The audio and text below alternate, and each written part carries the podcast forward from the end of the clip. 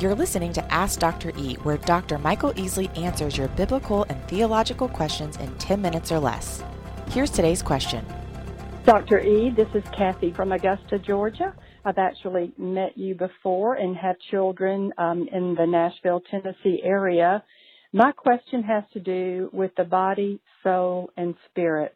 I am realizing that there is confusion on my part on differentiating between the soul and the spirit. I think that I have been believing and and realizing that the soul is the real me, the soul that's made up of mind, will, emotions, and conscience. I just completed a Bible study under um, a Bible teacher who's fairly well known, and in her study, the quote is, the spirit is the core and inmost essence of a person. But then she does have a note at the bottom of the page that scholars maintain varying views as to the delineation between spirit and soul. So this leaves me confused. Where is the real me? Is it in the soul or is it the spirit or is it a combination of the two? I'd love to hear your thoughts on this. Thank you. This is a great question, Kathy. It's interesting. You know, in seminary, we had these deep debates on whether man was tripartite or trichotomous, it's called, or bipartite or dichotomous. Okay. Doesn't that get you excited? yeah. yeah. so, body, soul, spirit, or body and soul. Okay.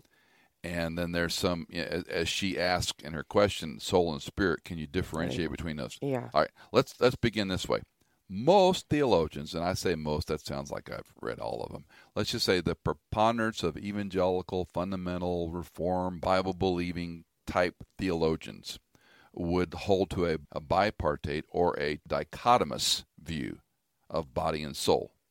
Now, there's a few verses that raise the question is man tripartite? In 1 Thessalonians chapter 5 verse 23, now may the God of peace himself sanctify you entirely.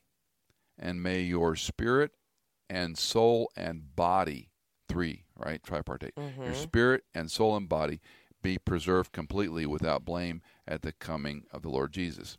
Now compare that with Hebrews 4:12. For the word of God is living and active, mm-hmm. sharper than any two-edged sword, and piercing as far as the division of soul and spirit. Okay. Both joint and marrow, able to judge the thoughts and intentions of the heart. So there, although soul and spirit aren't used synonymously, it would argue for by, just a dual part. And then James 2:26 reads, "Body without the spirit is dead." Mm-hmm. So we're in a dichotomous view. mm-hmm. 2 Corinthians 7:1 reads, "Cleanse ourselves from all defilement of flesh and spirit." So again, it's dichotomous. And then Christ's words in Matthew 10 28 to me are helpful. Do not fear those who kill the body, but are unable to kill the soul. Rather, fear him who is able to destroy both soul and body in hell. So let's back up a little bit at a big picture. Throughout the Bible, man has a mind, he has a conscience, he has a heart. We read about soul, we read about spirit, so when we try to parse these too, too or cut them too thin, we can get in trouble.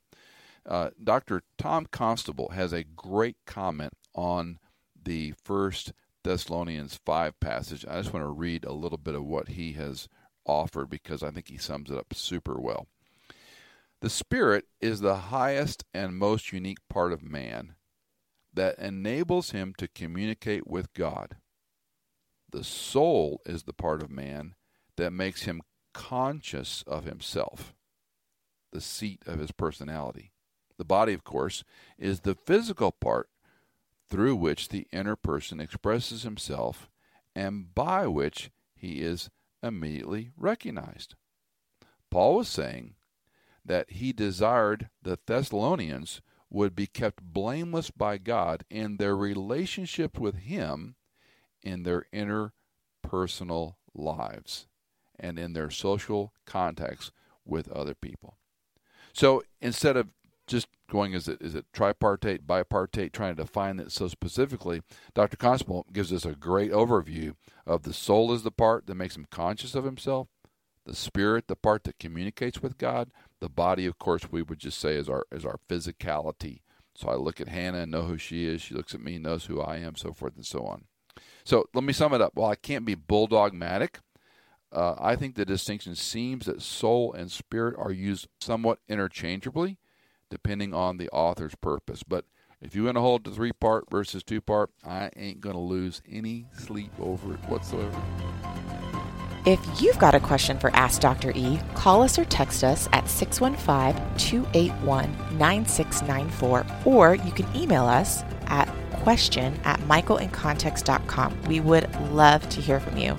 Ask Dr. E is a production of Michael Easley in Context. The music for this show is composed by Jason Germain, and you can find more biblical resources at michaelincontext.com.